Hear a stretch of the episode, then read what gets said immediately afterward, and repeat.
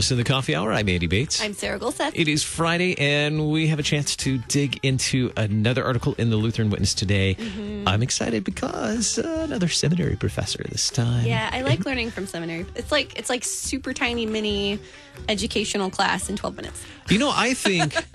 I think as many times as we get to talk to sem- seminary professors, maybe we should just add all this up. Maybe we could get degrees. Yeah. What do you think? Hey, Is that a good idea? I'm, I'm cool with that. I don't know if they would do that for us. Thanks so much for uh, to our friends at Concordia University Wisconsin for supporting the coffee hour. Find out more about Concordia University Wisconsin at cuw.edu. And I also want to mention you got to stick around for the second half today. uh, yes. New documentary that comes out today. Uh, I had the chance to talk with them. You did not, but I you'll know, get to I listen. Uh, I had to record that, um, so you'll you'll get to to listen. Well, you weren't here the day I that we had to here. record, so uh, so stick around for that. I'm The- excited to hear Kara too. Kara Tippetts story um, that uh, that's uh, coming out on digital today. So the documentary, Mm-hmm. got to stick around for that. Joining us by phone, the Reverend Dr. Joel Biermann, professor of systematic theology at Concordia Seminary in St. Louis, author of In Christ and in the World in the March issue of the Lutheran Witness. Dr. Biermann, thanks for being our guest on the Coffee Hour. Yeah, my pleasure. In Christ and in the world. we always hear this phrase, in, not of. Uh, what do we mean by that when we say in, not of? Well, it depends on who you're talking to. I would say what we would mean by that, if we're um, trying to be faithful to our confession in the Lutheran Church, would mean that we want to pay attention to what has actually been taught in Scripture and through our church's heritage. And the church's right teaching would be to say that God has created us as creatures who live in the world. We live and function in the world with responsibilities there. But we also have an identity that is beyond simply this world, that also extends into who we are in Christ. And so we recognize that we're not simply normed or named by the world, we're normed and named by Christ, but we function in that world in Christ's way. How do those two, uh, they're not really identities, but how do those two uh, realms maybe uh, relate? Yeah, no, that's a term, relate to the each other. And, and you're, you're wrestling for the right term is exactly part of the problem. People have been wrestling for terms for a long time, and the terms you choose kind of start to shape how you think about it. So it's not insignificant. But um, the idea is like these two areas of influence, and the way I would approach this, I believe Scripture does, is that these are two distinct ways that God is at work in the world. In one area, He's at work establishing relationships with Himself. This is the work He does through the church, where He declares forgiveness of sins in Christ, makes people His own.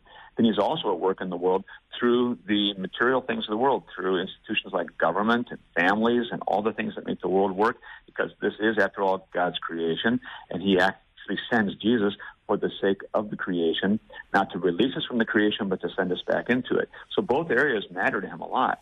And we see them relating together as we function as Christians living in the world, knowing who we are in Christ, but then knowing we have responsibility to carry out that work in the world.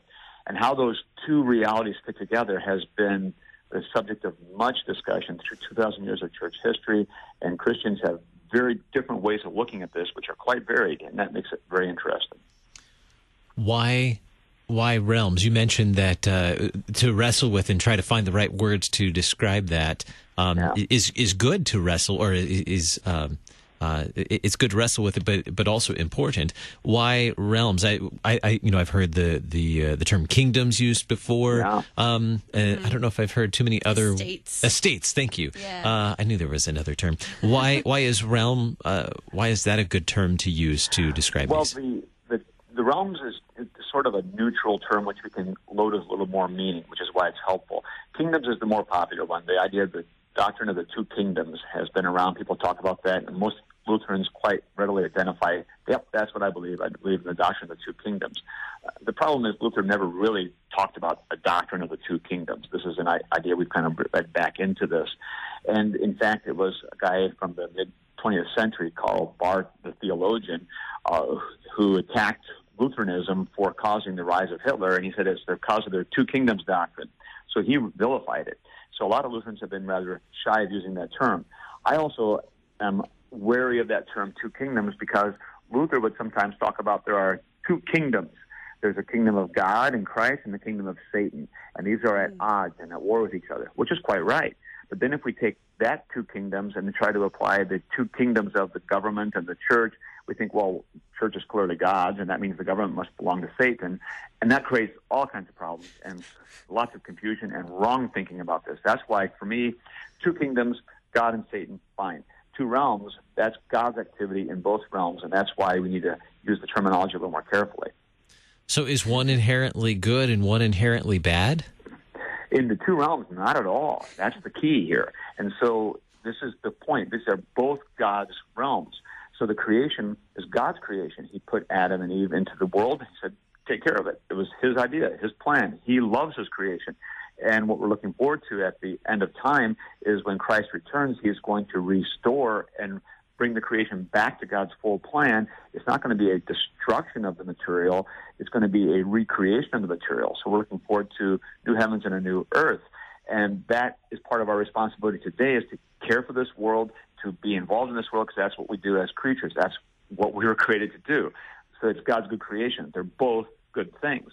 And you can even make the case that even the need for a spiritual realm or the right hand realm of God's church and the grace being delivered is necessary only because of sin and man's failure. And once we have the restoration, both of the kingdoms come together again in God's complete rule over everything in a perfect unified way. So then how do we how do we take this and apply it practically yeah, um, to our to our everyday living? I mean, I can I can uh, man, words are hard. You can wrap your mind yes, around I, it somewhat. I, Okay. I can knowledge it. That's what I was trying to say. that's, that's not a word. Uh, I, I I can understand it uh, in my head, but but the, how do, how does that play out in in uh, in daily living? There you go. It, yeah, it, it plays on some really concrete things like you can embrace investing in your family. You can do things for the sake of the creation. You can work hard at your job knowing this is what God is doing you to do. The, the whole area of vocation, which has been enjoying a resurgence in our teaching lately in the last few decades, which is well long overdue and a very good thing. So vocation fits right into this because vocations all happen in the temporal realm, in the world around us, and that's a good thing. And it also means we don't have to be afraid of the world like oh, it's going to get me, but we also recognize it's a broken world, often at odds with God's purposes. And so then we see my task as a Christian is to do all I can to try to bring the truth to that world and bring it more in correctly in line with God's purposes. That's why we have the imagery of salt and light in the world. It's for the sake of the world that we exist. We're not just here waiting for everything to burn up and go away. We're we're doing our best to try to make the world the way God intends it while we're here living in this world. In my former life, bef- before I had the, the privilege of pushing buttons and turning on microphones and, and, and talking Which daily. is a very important vocation. It is. It is. It is. Uh, I, I lived in a community um, not too far from a a, um, a religious community. Uh, they they were much like Amish. They were not Amish, but y- if you looked at them from the outside, you might assume that they were uh, Amish because of plain dress and the way they lived. And uh, they made amazing food that was so delicious. And I went there every Tuesday to eat because their food was amazing. Um, and it was it was appealing because in many ways they didn't wrestle with or struggle with some of the the issues and the temptations that we do in um, in mainstream culture, mainstream Yeah. society. Is the is the cloistered life the answer? No. Short answer, no. It, it is not. There's an appeal to that. I get that. The reality is that even if you live a cloistered life, the world is still going to impact you, and the temptations will be there. It might be different, but you're not going to ever be able to cut yourself off, nor should you. This is the problem. To flee the world into a cloister is to flee what God put you here to do. It's, it's quite interesting that when Luther was attacking monastic vows and addressing the problem of monks and nuns, which were just rife in the Middle Ages, it, it was a huge issue. When he went after that, most of us as Lutherans would assume, oh yeah, he doesn't like them because they're trying to earn their salvation. He's attacking them because they're all a bunch of works righteous people. That's what he hates. But when you actually look at the document he wrote about this, he mentions that as a problem. But his real concern, what he's really ticked off about, is the fact that these are people who are leaving behind what God has given them to do, their families, their vocations, their responsibilities in the world, and instead they're pursuing self-chosen works, which God never asked them to do, and this is wrong. That's what he is attacking. It's fascinating. So what Luther is arguing is that if we're going to follow Christ faithfully, we are driven into the world, not away from it. And the cloistered life, as attractive as it might be, is actually denying what God has put you here to do. Hmm. Interesting. I know some of my friends and I. Uh, uh, I went to a Concordia, so you know we're we're we're living amongst Lutherans. We have a chapel on campus. We can, right. you know, we, we get chapel every day. We we live among people that believe the same things we do, and then we we get out into the world, and then we're like, wait, where where did all that go? So well, we yeah. often we often talk about, you know, we should all buy houses next to each other, and then have live a, little, a cloistered life. Live a cloistered life, but not really a cloistered life, because then we can have, you know, somebody's house will have a little chapel in it, and we can do our, you know, community services together together, but then we'd still be in the world. I don't know. Well, no, but see, that's not bad. Not a bad move. There's a difference. There's a difference between building a wall and leaving the world behind, and actually being intentional about being the community of Christ in the world. And so the idea of coming together to worship in a sanctuary, which is separate from the world and a place where we hear God's word, we celebrate his truth, we live as people together God's way, it's different than the world and it gives a strong testimony to the world. That's beautiful. And the idea of actually spending time with other Christians beyond Sunday morning, having intentional times to share meals together, share playing with kids together, and even maybe buying homes next to each other so we can influence one another. That's not bad. I don't have a problem with that. I think there's something attractive about that. The questions always are kind of where you draw the lines, and there aren't hard and fast rules about that, which is what makes this so much fun to talk about, so interesting because there's some room for interpretation.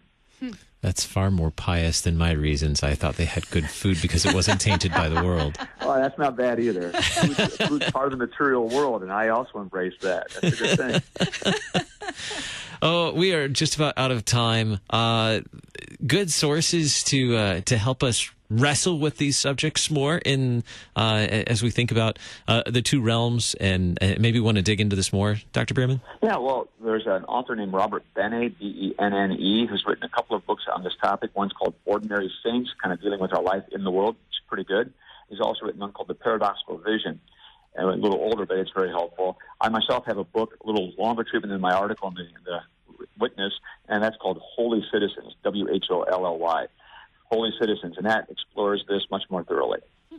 Very good. The Reverend Dr. Joel Biermann, professor of systematic theology at Concordia Seminary in St. Louis and author of In Christ and in the World in the March issue of the Lutheran Witness. Thank you so much for being our guest on the coffee hour today. It was my pleasure. Thanks much. Coming up in just a little bit, uh, I had the chance to recently talk with the filmmakers of this documentary called The Long Goodbye Kara Tippetts Story. Uh, fascinating story. And, um, well, stick around. You got to learn the story. I'm Andy Bates. I'm Sarah Gulseth.